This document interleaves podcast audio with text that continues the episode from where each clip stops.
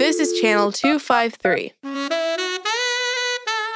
In this episode of Gimme the Mic, the university's greatest resource is its people and being able to support those people in what they do. And really, a university, and the University of Washington, I mean, one of the pillars of that is our scholarship and our research. And modeling that and involving our students in that process is really, really important part of what we do. Channel 253 is a member supported podcast network. I'm producer Doug Mackey, and I'm asking you to become a member and show your support. Go to channel253.com slash membership to join. Thank you.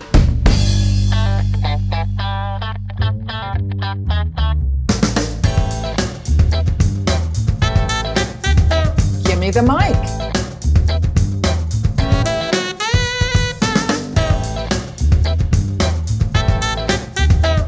Me the mic. Hello and welcome to Give Me the Mic. Um, uh, this is a podcast of Channel 253 here in the South Puget Sound. This podcast features community voices and community topics. My name is Julie Masura, and I will be hosting a number of episodes focusing on the state of the Puget Sound. I will have a series of invited guests join me to talk about their experiences studying the Puget Sound and how that work has led them to their current positions. All will be connected uh, to our neighborhood, the 253. So, Tacoma, it's time to give me the mic. I came to Tacoma in 1975 when my father was stationed at McChord Air Force Base. I grew up in Tacoma. I went to the Tacoma School District from first through 12th grades. I'm a proud Lincoln High School graduate. I spent my undergraduate and graduate career um, at the Washington State University, where I studied geology. After a number of adjunct teaching jobs up and down the I 5 corridor, I returned to Tacoma to join the faculty at the University of Washington Tacoma. I remember as a small child smelling the Tacoma aroma from the paper mill, eating the dirt in my backyard, and not being able to swim in the water in downtown Tacoma. I recall getting swimmer's itch from Wapato Lake. All these things I soon connected to the state and environment as I taught a number of environmental science classes at the University of Washington. That's what brings me here. I wanted to share my experience with studying the Puget Sound with a number of badass women in science from our region. We'll share our connection with one another, stories of research experiences, and their journeys along the way. Again, welcome to Give Me the Mic. So, my next guest this uh, episode is Dr. Cheryl Greengrove. I'm thrilled to have you here, Cheryl. Cheryl's an associate professor and she's the associate vice chancellor for research at the University of Washington Tacoma. Cheryl, welcome. Thanks, Julie. Appreciate it. Yeah. So, um, tell so me a little bit. Yeah, why don't you tell me a little bit about yourself? You know, kind of like that elevator pitch. I don't know if you you know get to know someone in an elevator. Uh, so uh, so I've been at University of Washington Tacoma since 1996. I was hired as one of the first two faculty, science faculty, at University of Washington Tacoma. So uh, they hired two of us at that time. Uh, a physical scientist, which is myself. I'm a I'm an oceanographer, and then a biological scientist, David Secord, uh, and it and it just so happens he was a marine biologist, so our crossover point was saltwater. And so uh, so we started all of science at UW Tacoma with uh, with actually an expertise in saltwater, uh, which is perfect for being on the Puget Sound. So uh, yeah. we started in the liberal studies program, and uh, it was all of campus is a very interdisciplinary type curriculum. And so they wanted to start natural sciences and natural science uh, major that was interdisciplinary. So we started environmental science. And that's how it all started. We were in rented space in downtown Tacoma, uh, right by the 11th Street Bridge in the Perkins building. And uh, now we have a beautiful campus across from all the downtown museums. Yeah, well, that's wonderful. Yeah, and I, I can't wait to talk a lot more about kind of how you got here. But the, before we begin really getting into the podcast today, I, I always like to start my uh, sessions with a question. Cheryl, what is the nerdiest thing you did this past week? Uh, the nerdiest thing. Well, let's see. I actually uh, stayed up late last night uh, uh, putting together little maps of nutrient data from the west coast of Vancouver Island uh, that are all color coded by year to look at marine heat waves coming on shore on the west coast of Vancouver Island from like 2013 to 2019. And one of my students is doing their capstone on this. And we've, she's finally got all the maps done. And I just pulled them all together so I could lay them out uh, on my dining room table and kind of see if there were any patterns. So that, that's actually what I did last night for fun. That's so cool. Cheryl, that's so funny that you said that because I was up late last night writing up a report uh, or at least drafting a summary for a report. Um, and I was really getting into it for the Puget Sound Partnership for the project that we're working on, looking at harmful algae in the Puget Sound. So, and I started nerding out too, and I lost so much sleep, just like you, kind of getting into the literature and reading stuff and looking at maps and making maps. So, gosh, girl, you're you're you're awesome. I love it. we share lots of uh, like nerdiness. I love it. So let's go ahead and back you way up. Cheryl's been around for a couple of years. You know, she started in 19, uh, I was going to say 1969, but it's 96, right? I'm not that started, old. No, she started in 1996 in Tacoma. But before that, I want you to share with me when did you decide you wanted to become a scientist? When did you know that you were going to become a scientist? Well, um, as a kid, I was always interested in science. And so when, you know, when I was little, I wanted to be an astronaut. And so at about age 10, you know, I told my dad, you know, I want to be an astronaut. And and he said, okay.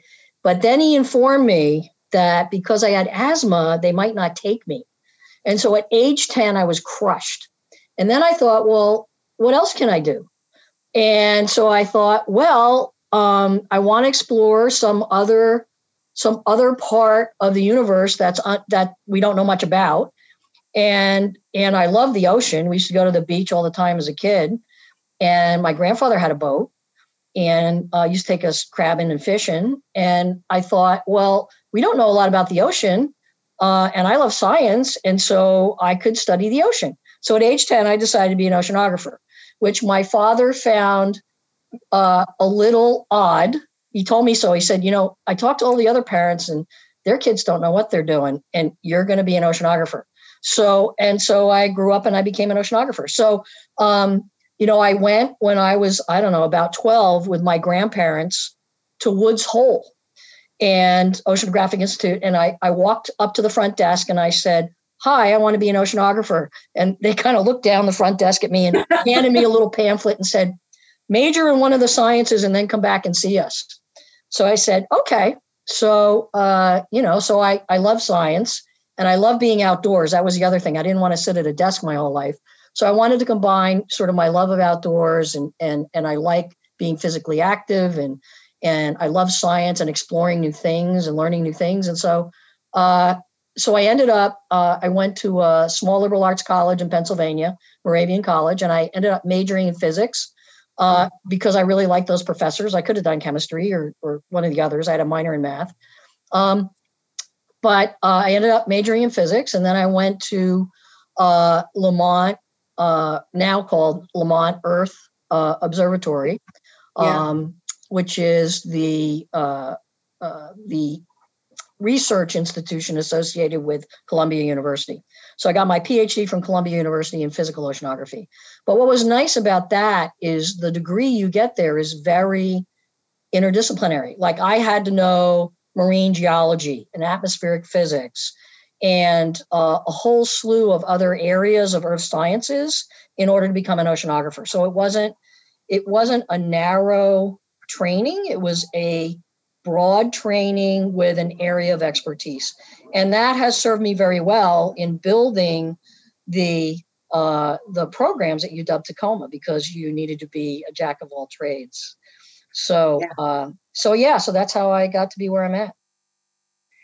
Yeah, I, I like how you shared with um, you know when you're in when you're at university and you're kind of experiencing you know just trying to figure out what you want to do you know even though you came in with a goal becoming an oceanographer i like the how you said um, you know the reason why i decided to study physics because i really liked my professors and i think that's that's so important for success for students um, and liking their professors and really um, making that connection.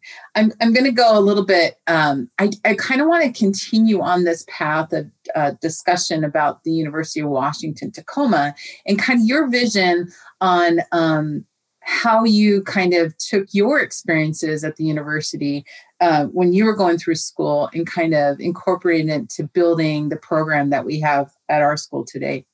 So I, I think there's a there's a few things that I brought. One is the interdisciplinarity of my graduate degree program, and then I didn't go right like I you know I graduated with my PhD in I don't know 86, right? So I'm ancient, um, and uh, I didn't go right.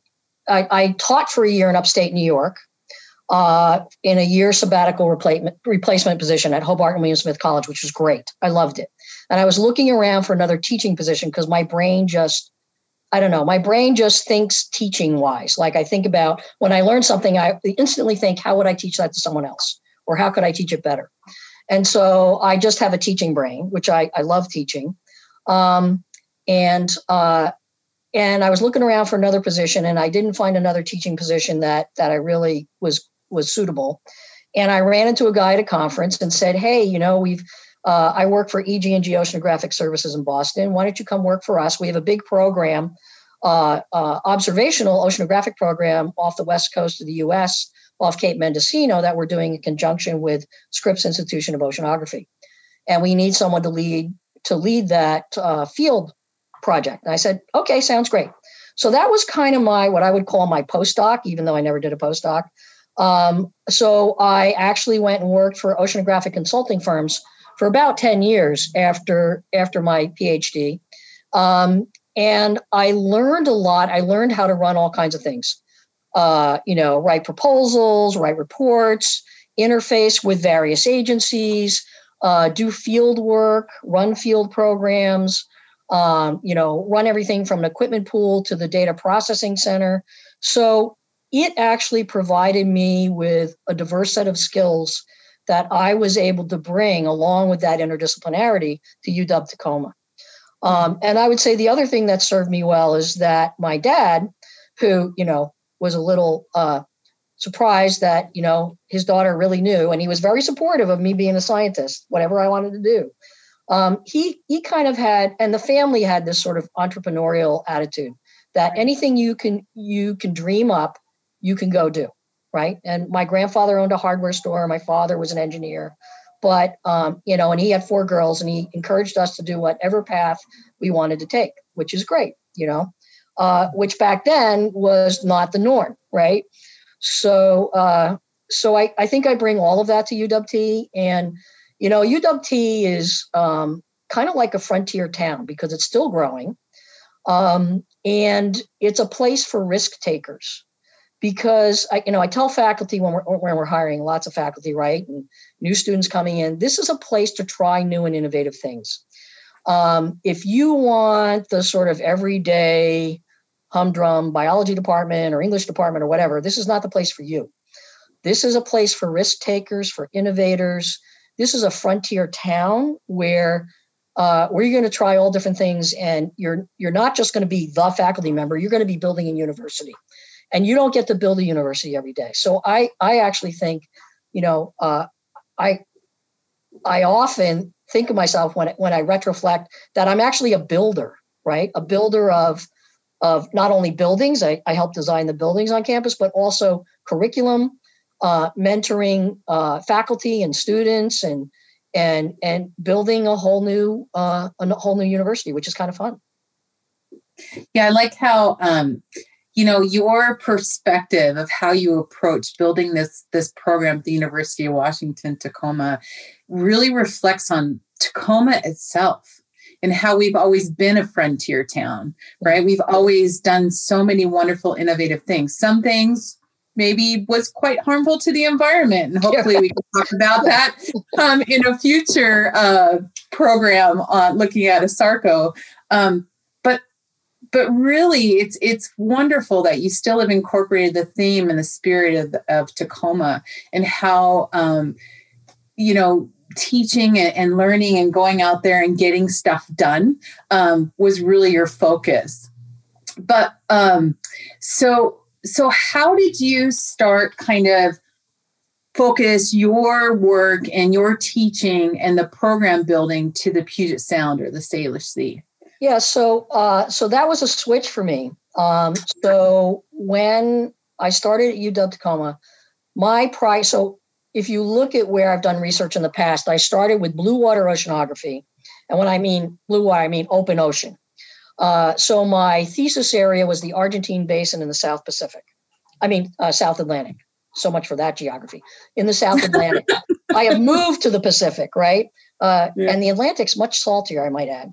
Um, so, uh, so my thesis work as a graduate student was open ocean, huge research vessels. You're out a month at a time, and we were studying um, the Argentine Basin in the South Atlantic. And then when I did, uh, when I worked for EG&G, uh, I did a variety of things. I moved closer to shore. I did more coastal work. So I worked off the coast of Northern California. We collected a lot of the data. Um, and um, for when BLM was looking to put oil rigs off Mendocino, we provided all the data that went into the models to determine, uh, you know, the oil um, oil modeling and so oil slick modeling, and and luckily they never put the oil rigs in there, which was great. Um, so, Cheryl, can I clarify something? EG&G is yeah, uh, a private country EG&G right? is an oceanographic consulting firm started okay. in the I want to say 50s by Doc Edgerton out of MIT, okay. and they're just like uh, there's all kinds of consulting firms. Uh, this one focuses on oceanographic projects, and so they do a lot more applied work so, for instance, other things I did at EG&G is I put current meters under the Brooklyn Bridge, and uh, and we also did a lot of work in Alaska, and I uh, and did some work in Alaska looking, uh, you know, to model, collect data, and model currents in that region for various applied projects. Later on, I worked for another consulting firm, SAIC, Science Applications International Corporation, I believe. Um, and uh, they were based out of the Seattle area. And uh, we did some work on the North Slope with BP, where we had instruments. I called it puddle oceanography because it was very shallow, but they needed to monitor the currents that if there was an oil spill up there, they would be able to contain whatever oil spilled. So it's doing very applied on the ground projects the north so- slope of Alaska. So you were correct out of Seattle, but you're going up to Alaska and doing consulting yeah. work. So we there. we worked all over in coastal regions. So all of that yeah. work is coastal, and it yeah. becomes uh, it becomes much more applied because now you're interfacing with people along the coast, and mm-hmm. and and anthropogenic effects or people effects on on the marine system directly, right? So I moved to coastal work and then when I moved to Puget Sound, it was like, okay, here we are in Puget Sound. UW Tacoma is right on Commencement Bay. How can I, uh, and we teach a lot of courses, how can I integrate my research with my teaching so that I don't die, basically, right? Because you, you only have so much time in a day.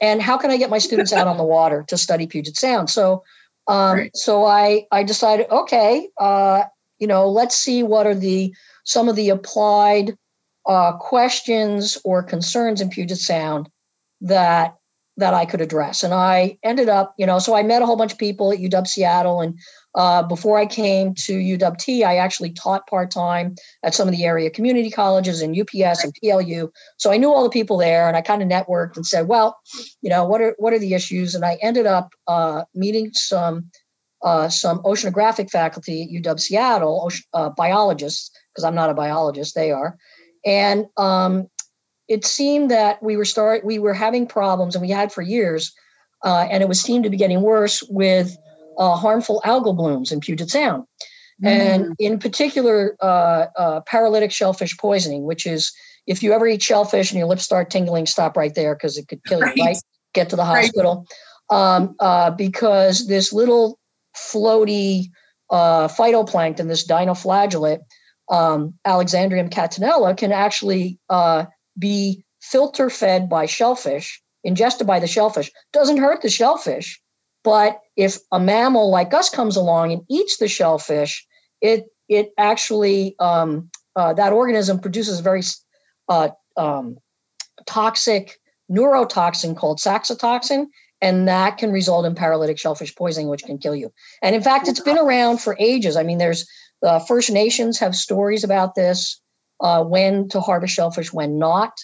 Um, and uh, actually, Vancouver's a couple of Vancouver's men died. There's actually something in his logs about uh, a couple of his men rowed ashore and and ate some uh, ate some shellfish, and they described the symptoms of tingling, their their limbs going numb. They turned black, and they were dead in two hours. So, so Vancouver was here. So Vancouver is who? Uh, George Vancouver, who who uh, who was the first to map Puget Sound, and um, and he was here, you know, in the uh, late 1700s and so, uh, you know, it's been around for a long time, but uh, but uh, some uh, some of the scientists at NOAA have been tracking, and the, the Washington State Department of Health monitors the shellfish here, so mm-hmm. that if you eat shellfish in a restaurant here, it is safe. You, they they should be able to tell you when it was harvested and where it was harvested. So people always ask me, you know, because I study this thing, this organism that causes this uh, do I still eat oysters? And, and the answer is yes, because mm-hmm. I know that the Washington State Department of Health is doing their job here in monitoring the shellfish for us and and keeping us, uh, you know, basically monitoring the shellfish for human health uh, purposes and keeping us safe. So, yeah. um, so yeah, I, I still eat shellfish. So, and I enjoy it. So circling back to connecting this research, so then you've discovered, you know, that there hasn't been a lot of work done with these harmful algae in this particular organism. How did you start incorporating that into the work and the research that you're doing? Well, today, but maybe at the beginning. So kind of maybe take us through how you started incorporating students and and maybe even the public and, and community in the work yeah. that you're doing. So a couple things. Well, I started asking questions like, what do we know about this, right? And we didn't know a whole lot because they're very, these organisms float around in the water and they're very patchy and they're hard to track. And so um, I also found out that these organisms uh, have a seasonal cycle where they overwinter in the sediments in Puget Sound. And so I asked the question I said, has anyone ever mapped? Because it's harder for, they don't move around as much when they're in the sediment, right? So now you have a captive audience, you can go sample and they said, Yeah, I said, Has anyone ever mapped these organisms in the sediment in the winter? And then you could give an early warning system to the shellfish growers um, and the health department, right? And and they said, No, no one's ever done that. And of course, the reason people don't do that is most people don't like to go out in Puget Sound in the winter and shovel snow off the back deck. Uh, uh, but of course, we said we would do that, right? Um, so that's how it all started uh, by me asking that question. But in terms of incorporating students in to this project. So that was me looking for a research project, right? And I've also done a lot of work with freshwater systems and the Puyallup watershed, for instance. I was involved with the Watershed Council for years and Commencement Bay, and I've had my my students sample Commencement Bay. Um, early on, um, Dave Secord and I said, "Well, what's important for students to learn?" And we actually created the curriculum. We sat down over Red Hook beers and Indian food and oh. created the curriculum. And then we figured out students would be here for 10 years, right? So we needed a we needed a more focused curriculum so that students could actually graduate because uh, they didn't have to learn everything, right? Um, and the other the other things, the other key parts of the curriculum was um, a hands-on component. Mm-hmm. The people tend to remember when they're doing something as opposed to just reading a book, right? And or or listening to a lecture. And so you need that hands-on component to really bring it home. And and so we designed the curriculum that's very hands-on. There's lots of labs, and we required a field course of all our students. And at the time, we didn't have a science building. We didn't get a science building until after I'd been at UWT for five years, after I'd gotten tenure, right? We didn't have a science building. We had to design it and build it. So uh, yeah, it's kind of like you know uh, running the rapids as you're building the raft that you're on. So um, yeah. and so uh, so Dave and I said, well, you know, Puget Sound is on our backyard, and we're going to use Puget Sound as our natural laboratory. Yeah. And we're going to take our students out in our backyard, and they're going to learn about their backyard. And we're also going to take what we learn and give it back to the community. So early on, we set up a collaboration with the city of Tacoma. And we actually, uh, they actually take us out on their boats now to do sampling in, in Commencement Bay. Mm-hmm. Um, and so it's really about setting up partnerships and relationships in your local community and then and then sharing that data back with the entities that that you're working with. And so uh, it's, you know, it, UW Tacoma is not just an urban university, it's really embedded in the local community. And and that local community embraces the university. It's a really unique relationship. It's one of the things I really like about being being at UWT. The other thing I really like about being at UWT is is the students. Yeah. Our students are motivated. It makes a difference in their lives. I feel like, you know, it's not just, you know, because mom and dad told you to go to school. We have a lot of students that are returning to school, that are older, that have families, that have jobs, that are non-traditional students. And this is this is this going to the university takes on the next step. And yeah. so involving those students in their backyard, learning about their natural environment in their backyard is is you know it's so motivating, right? Because you live here, and most of our students stay here and live here and get jobs in you know uh, you know we have students at Washington State Department of Health, DNR, Fish and Wildlife, Department of Ecology, City of Tacoma, Pierce County, you name it. Uh, there are also teachers out there and in consulting firms. Uh, we've had a, we've had students go on to grad school. I mean, but most of our students stay here and continue the study in the backyard. So it's kind of fun when I go to local conferences now, like the Salish Sea Ecosystem Conference, which yeah. happens every other year, but and and it's uh, every other year in Canada and then in Seattle. I run into all our graduates who are now out there working in agencies, continuing the work. Right, so. Uh, you know, so it's not just me and Julie studying Puget Sound, it's all our students studying Puget Sound, right? So, yeah. um, yeah, so that's how we integrated it in. And we started building field courses and taking students out on boats and finding ways to get students on the water or out in the watershed and sampling and learning about those systems, those natural systems. Thanks, Cheryl. I think um, we're going to take a quick break, but I wanted to, when we return, I want to talk a little bit more about your community partnerships and why the community really should be involved in the work that we're doing. Okay. Hello, this is Erik Hanberg, host of the Channel 253 podcast Citizen Tacoma and a proud Alaska Airlines frequent flyer. Everything in our day to day life seems to involve more hassle these days so it feels good that Alaska Airlines is making something easier. Alaska has made air travel virtually touch free. Here's the rundown. When you check your bags at the airport, you won't have to touch the kiosk to print your bag tags. They'll print when you scan your boarding passes, or you can even print them from home. When you board your flight, they can scan your boarding pass from as much as six feet away. Now, the lawyers want me to say that this might not work if the lighting in the terminal is low or if the print quality of your boarding pass isn't great. But still, kudos to Alaska for trying to keep physical distancing at every point of the trip. And don't forget, you can pre order your meal from your phone or from your computer. You can even put your card on file in case you decide mid flight to splurge on a local wine or beer. Get your drink without pulling out your card.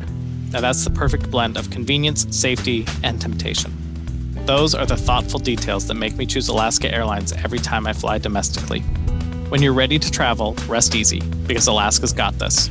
Skip the travel sites and visit alaskaair.com to book your next flight.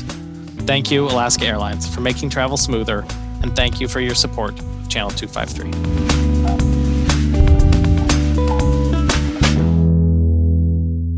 Welcome back to Give Me the Mic. Thank you much, uh, very much, to our sponsors for their continued support of this con uh, this podcast. Can I start that again? Sorry. Blah, blah, blah, Marble mouth. Okay. Welcome back to Give Me the Mic. Thank you very much to our sponsors and their continued support of this podcast. So, Cheryl, um, I wanted to um, just to Cheryl's been talking about uh, Dave Secord, and, and I just wanted to remind folks um, of the previous podcast. If you haven't listened to it with Catherine Crook, uh, she talks about Dave Secord in her um, podcast and the work that she did with interpreting uh, for um, our Japanese um, guests that were here in Tacoma.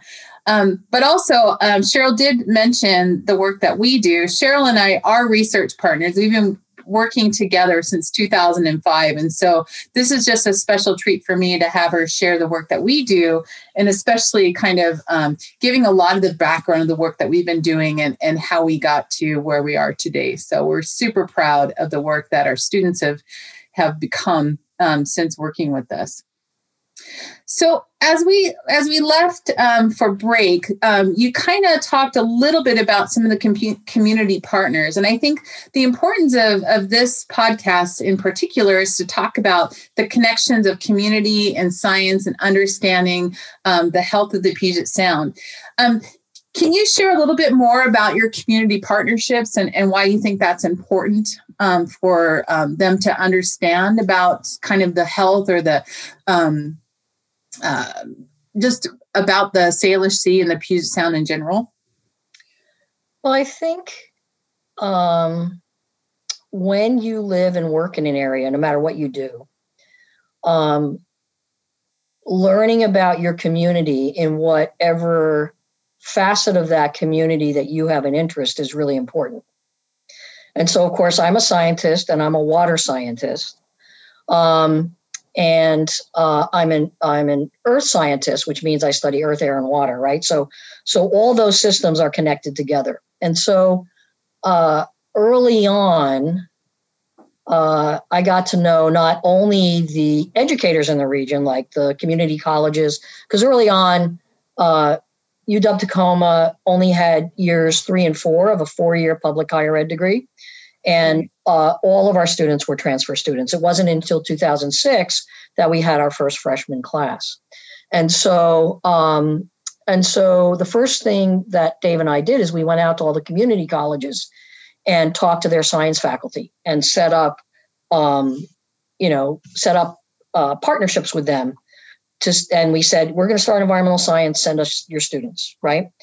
and and that was kind of fun. And we already knew PLU and UPS faculty uh, and some faculty at UW Seattle. So it was the network of educators initially, and then um, as we started to develop the curriculum and and the and and in Tacoma, uh, the the other thing that happened when we first showed up, I forgot about this.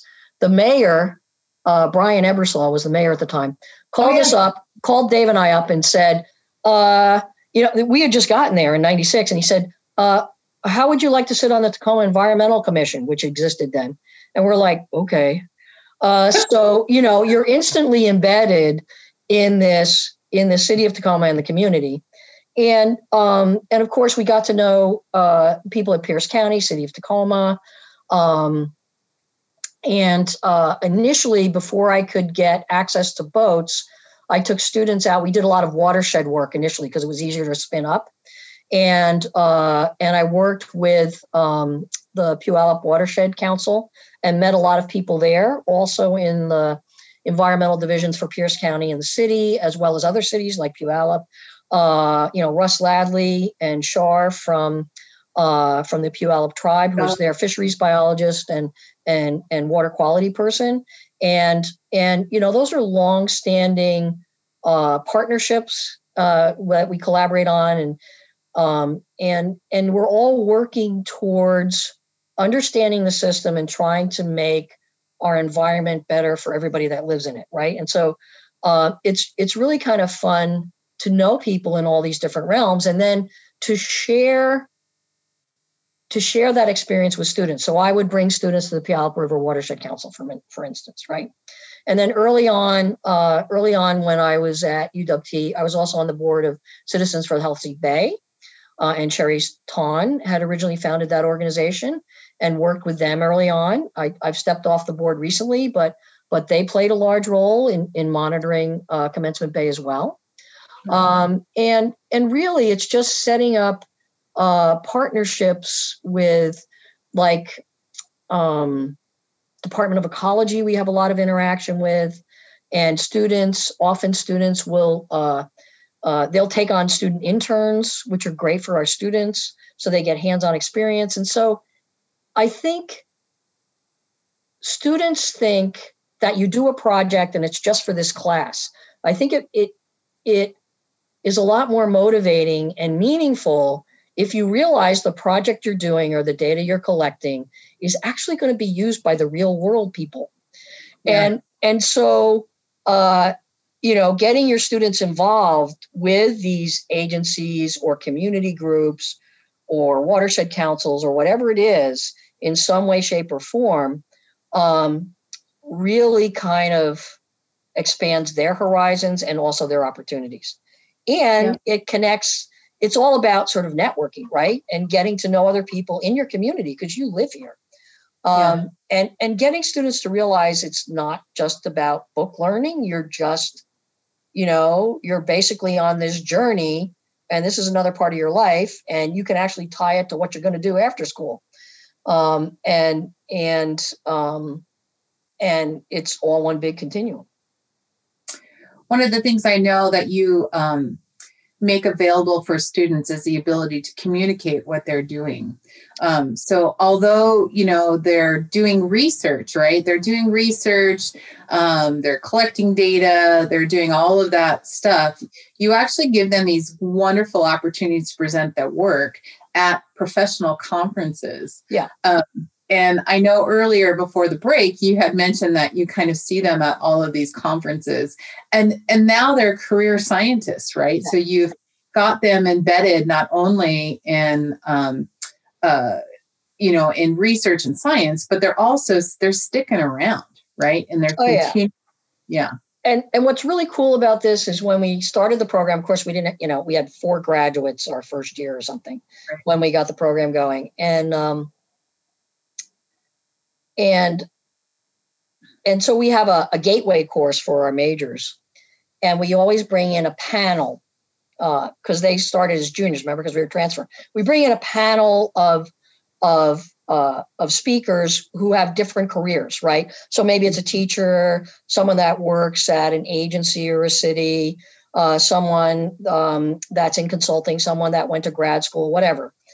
And we and within four years that entire panel was filled with our graduates that yeah. had jobs in all those different areas that and and so what they tell our students is so much more powerful than what I tell our students, right? Because I got gray hair. Um, they they were actually sitting in those seats, you know, two or three years before, and now they're out there and they can say, "This is what you need to pay attention to because it was really helpful once I got a job," right?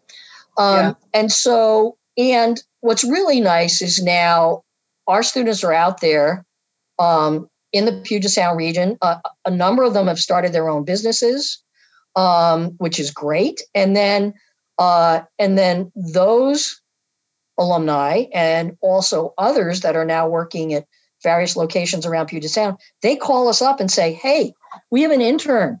We have an internship this summer. Who, you know, yeah. send us your good students." Right. And so now it's this um, you know, it's this extending network, this extending set of relationships and partnerships that is just growing and growing, right, with our graduating students. And so, you know, to me, that's really the definition of success. When you see uh, your students making a difference in their own backyard and providing other opportunities for new students coming out, that's kind of my definition of success when we when we spoke last week about the podcast and you're like julie can you tell me a little bit about what we're going to be talking about and i said well you know this this podcast is about badass women scientists right who are doing wonderful things when i was invited to to host this uh, this short segment this short um, um, podcast series was is I knew of these really cool women who are diving, who are running cities, they're doing all this stuff. And one of the things that you said to me, which made me kind of giggle because I didn't realize that, she you said, "Is this uh, all about our our University of Washington Tacoma alumni show?" And I'm like, "Oh." and it's so interesting that I didn't make that connection very clearly when I was creating these list of guests, you know, to come and talk to me. That it had nothing to do with the University of Washington on the surface, but it really had everything to do with the foundation, is that's where they came from. This is the culture that you and I've been really lucky to to work with you, Cheryl, to create these wonderful people who are sticking around doing great science, you know, um, and thinking about the, you know, the couple of guests that we're going to um, finish off this series with. So, so I, I really commend um, that your vision that you've done, that you put into this program has really created some wonderful leaders, you know, in our science community. And yeah, and I, I yeah, it's pretty funny that you know, it all kind of comes full circle, doesn't it, Cheryl? Yeah, yeah, and you know, the, you're right because when you told me the list of guests, I'm like, well, they're all alumni, right? Um, I didn't it. or, or they're or, or they're at the U. Uh, and and I just want to say there are lots of other badass women in the area Indeed. that uh, you know work for King County, work for Department of Ecology, Indeed. that are yeah. doing uh, you know or that are University of Washington Seattle and and other places around um, Puget Sound that are doing incredible work um, looking at, at Puget Sound with, for instance, um, the Marine Water Group with Puget Sound Partnership and so on. Right. Um, yeah. And so we work with a lot of those people on a regular basis, and it's it's yeah. kind of like you know we all nerd out together. So yeah, yeah. They only listed. They only gave me six six spots, so I had to. Be, I had to be thoughtful about who to invite. But yeah, we could do this for years if they if they let us, right? Yeah. So yeah. so Cheryl, um, one of the you're um you've had a lot of different oppor- leadership opportunities you know here um in the Puget Sound. Um, and some one of the things has led you to your current position as the associate vice chancellor for for research. And and how is that different, or is it kind of the same um, from what you've been doing in the in the past with respect to research? And why has it become kind of your new mission? Well, um, I've had a bunch of leadership positions at the university. I was, you know, uh, basically dean of the School of Interdisciplinary Arts and Sciences like twice. Um, I've always picked up um, leadership positions when, particularly when we're in transition, and um, even though that's not, I mean, I'd I'd rather be taking my students out on boats, um, yeah. but uh, than be an administrator. But I can do it, and and and I'm pretty good at it. But so when I came back from sabbatical last time, I thought, okay, I'm at a stage in my career where um, I'm always looking for ways to help build the university to you know get it to the next level. And I came back and I kind of looked at looked around and said, what what could I do? What what really needs sort of a shot in the arm?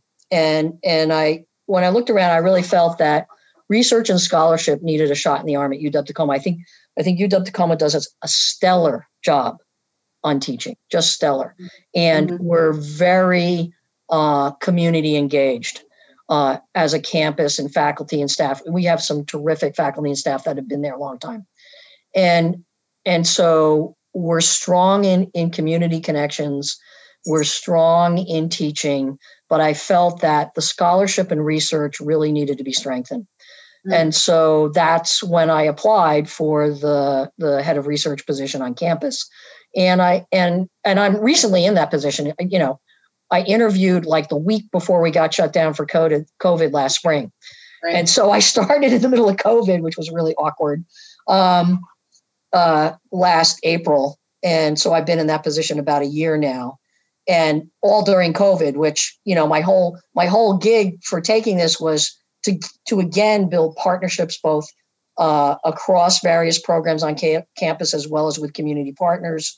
Right. Um, and, and that's really hard to do on, on Zoom, but uh, we have made some progress there, and I, am pretty happy with that. But it's really all about, uh, you know, the university's greatest resource is its people and being able to support those people in what they do. And really, a university, and the University of Washington, I mean, one of the pillars of that is our scholarship and our research and uh, and modeling that and involving our students in that process is really, really important part of what we do. And so that's how I ended up in this position. And uh, and I'm hoping when we get back in person in the fall, I can actually walk around and walk and talk to people and have coffee with them, uh, which will be uh, which will be fun because um, yeah. I obviously really enjoy people, or I wouldn't do this. Um, right. But anyway, that's that's how I ended up with in that position. Yeah, and I know that a part of what you've been doing this past year is figuring out how to get people back to campus, right? Like it's always been about you know we're following all the covid protocols and things right. but getting back to campus was always really important and and the fact that we've got students in labs doing work um, you know lab work although they're one at a time um, has been a, a really big um, just a, a, great step towards getting back to research and and trying to figure out uh, you know, answering the questions about Puget Sound. So just to let you guys know, I did get over 180 samples from the bottom of the Puget Sound last week from the Department of Ecology, which will be processing uh, for plastics and these Alexandrium cysts. So the research is still happening and we're still exploring all what needs to be answered or at least questioned about the health of the Puget Sound. So yeah, I'm just glad we were able to put together a, um, uh, a safe plan to have people return to research on campus last summer. Um, and uh, and you know it's got social distancing and cleaning everywhere everywhere and masks and gloves and all of that stuff. Um, yeah. But uh, we were able to continue that uh, safely, which was really really important. Uh, and uh, and I'm, I'm also part of the team that'll get us back in the fall. So so kind of circling back um, to the theme is is um, I wanted to ask one question um, for the community. You know, how as a community member would I um, learn more about the state? I don't know if the word health really makes any sense, but the state of the Salish Sea. Where are we at with Puget Sound, and and how do you feel, and where can I learn more information about this, Cheryl? Well, the um, the you know, there's so much stuff online now. Uh, the Puget Sound Institute has a really good um, encyclopedia, which is at our Center for, you know, run out of our Center for Urban Waters at UW Tacoma, which uh, the Center for Urban Waters is located with the city of Tacoma. It is, right. it, uh, we set up a partnership, so they're actually in the same building. Uh, and we have a lot of our high end uh, uh, water quality instruments in that building, and we share that with the city of Tacoma. Um, and the Puget Sound Institute is located there, and they maintain an encyclopedia of Puget Sound, which is very useful for a oh. quick look. Um, yeah. uh, the Puget Sound Partnership has done a lot of work in Puget Sound, uh, you know, from the state level, and and um, and you know the the um, uh, King County has done a pretty good job. They they have a very extensive monitoring program. You can look there. Uh, if you're interested in harvesting shellfish, the Washington State Department of Health has a, a shellfish hotline and a website that can tell you all about the shellfish. Um, uh, and Washington State Department of Ecology also has a lot of information on on their website about Puget Sound. So, um, you know, there's a lot of places you can find information. Uh, one of the best places if you're looking for data and sort of a central data storage house of, of uh, both in Puget Sound and along the coast is NANOOS, uh, N A N O O S. Um, and if you look that up, there's all kinds of things you can explore. And that's not just Puget Sound focused, that's also on the coast. And, and that was kind of Jan Newton, Jan Newton, who's at the Applied Physics Lab in Seattle, helped pull that together. Yeah. Um, so those are a lot of the places I think you can look for information. Um, and for those of you who listen to that, we'll include these in the show notes. So don't worry, we'll get you some of those links um, to listen. But the Puget Sound Institute and Encyclopedia for the Puget Sound is a great place to get lost and to nerd out by yourself. Um, beautiful, uh, nice, concise articles and talk about the state of the Puget Sound. And really, that's the focus. Um, King County seems kind of weird. We're in Pierce County in Tacoma, but remember that King County starts at Federal Way and one of the places where Cheryl works and myself, of course, um, is Quartermaster Harbor, which is across from uh, Point Defiance uh, park, um, and that's Vashon Island, and that's that's King County. So King County actually has um, been studying and looking in within our region, within the 253, the, the Commencement Bay region. Um, and then the Washington State Department of Health that Cheryl had mentioned just now um, has on the front page, right? Right, Cheryl, there's an alert for shellfish harvesting on the front page um, that you guys can get into and, and um, all of the other agencies that she mentioned. So we'll make sure that we include those in the notes. Good. That's great. Yeah, Pierce County has a has a um, oh, Pierce a division County. that looks at that as well, right? Uh, we've done a lot of work with King, like you said, just because of Quartermaster Harbor, and it's literally five kilometers away from campus. Um, and uh, and and we've done a lot. We've given a lot of presentations to the Vashon Island community about that. So, Mm-hmm. plus it's a hotspot for Alexandrium PSP, which is why we were studying it. Right. That paralytic shellfish poisoning. Yeah. Right. Right. Mhm, mhm. Good, good, good. Well, um, so I wanted to uh, kind of close out today's conversation with something. So here's something I, I had you hopefully thought about a little bit. But what's one unique thing that you want to share with our listeners? Something that's unique and kind of cool about Cheryl Greengrove. Um, I'm one Greengrove unit tall. So when explain? Yes. when Julie Julie and I teach a lot of we team teach a lot of field courses together. And Julie is a sedimentologist. She's a geologist by training. And so when we go out and look at rock outcrops on land, right? Because of course I know geology as well. Um, Julie has me go stand in front of the outcrop because I am exactly five feet tall. And so we we we call that one greengrove unit, and then the students can estimate the the sizes uh, or the thicknesses of the various layers of this rock outcrop according to greengrove units. So there you go. Yeah, so you'll see a lot of pictures of outcrops with Cheryl One Greengrove. Know, I'll have to try to see if I can find one to share with the podcast. That's great, Cheryl. Thank you so much. I just want to thank you so much, Cheryl, for joining us today. It was really fun hearing your stories and about the work that you're doing today and, and how you're supporting the community through education and research. It's just amazing. And I'm really proud to be a partner of yours uh, doing this research together. So, listeners of Give Me the Mic, stay tuned for additional conversations with badass women scientists in the Puget Sound. Thank you so much for tuning in. Thank you, Julie.